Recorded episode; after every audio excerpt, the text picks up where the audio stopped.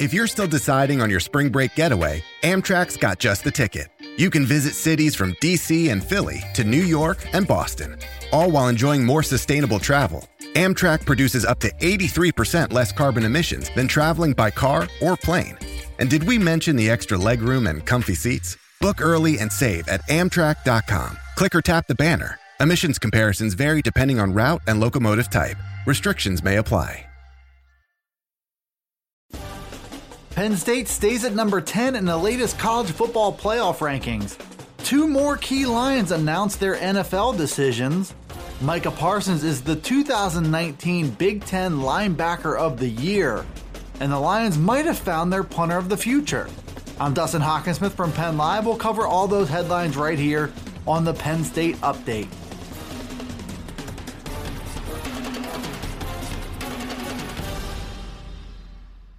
Penn State checked in at number 10 once again in Tuesday night's college football playoff rankings. The Lions wrapped up their regular season on Saturday with a 27-6 win over Rutgers. It was senior day at Beaver Stadium. They closed out the year with a 10-2 record and a realistic shot at the Rose Bowl. That bowl destination could come down to how the College Football Playoff Committee views Penn State and Wisconsin head-to-head. The Badgers go into the Big Ten championship game against Ohio State with a 10-2 record and a high probability for a third loss. Wisconsin sits at number 10 in advance of that matchup, and the committee said they would keep a 13th game in perspective, so all bets could be off, but for now, Penn State looks to have a shot at jumping the Badgers, so long as Ohio State takes care of business this weekend. Penn State got another piece of good news on Tuesday with the announcement that center Michal Menet will be back for another season in 2020. The Lions also got the inevitable announcement that Yetur Gross-Matos will declare as a junior for the NFL draft. Gross-Matos is expected to be an early pick in the draft as a 6'5", 264-pound defensive end with 18 sacks and 36 tackles for loss in 37 career games at Penn State.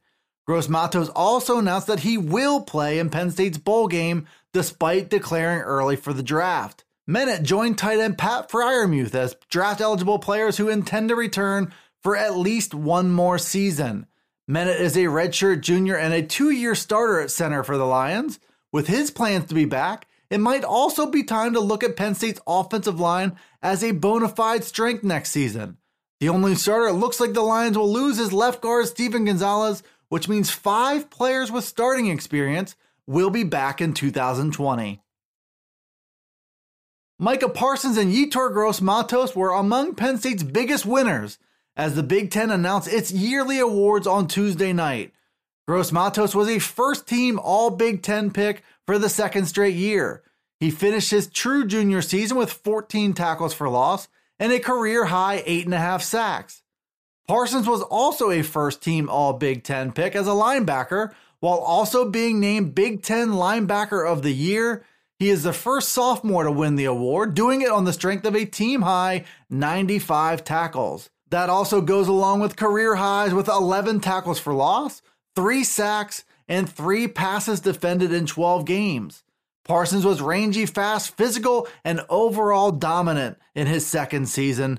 It's scary to think what he could have in store for the Big Ten in season number 3. Penn State picked up a commitment from a preferred walk-on on Tuesday, and it might be the kind of walk-on who makes a big difference in the not-so-distant future. Levi Forrest is a 6'4", 170-pound punter from Richmond, Virginia. He is a can't-miss punting prospect, according to Kohl's Kicking, and perhaps a new entrant in the race to replace Blake Gillikin, who graduates after a long run as the team's punter. While Forrest is in need of some refinement, a Kohl's Kicking analyst said he has the leg and the frame to develop into a potential impact punter. He will compete with kickoff specialist Jordan Stout and others for the job when he arrives on campus in 2020. Thanks for tuning into the Penn State Update. It's available right here on PennLive. It's also on Alexa, Apple, Google, Spotify, and Stitcher. Be sure to follow, like, subscribe, and rate the podcast where you listen to it.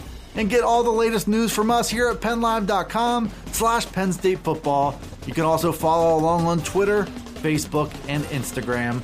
This is Dustin Hockensmith from PennLive signing off until the next Penn State Update.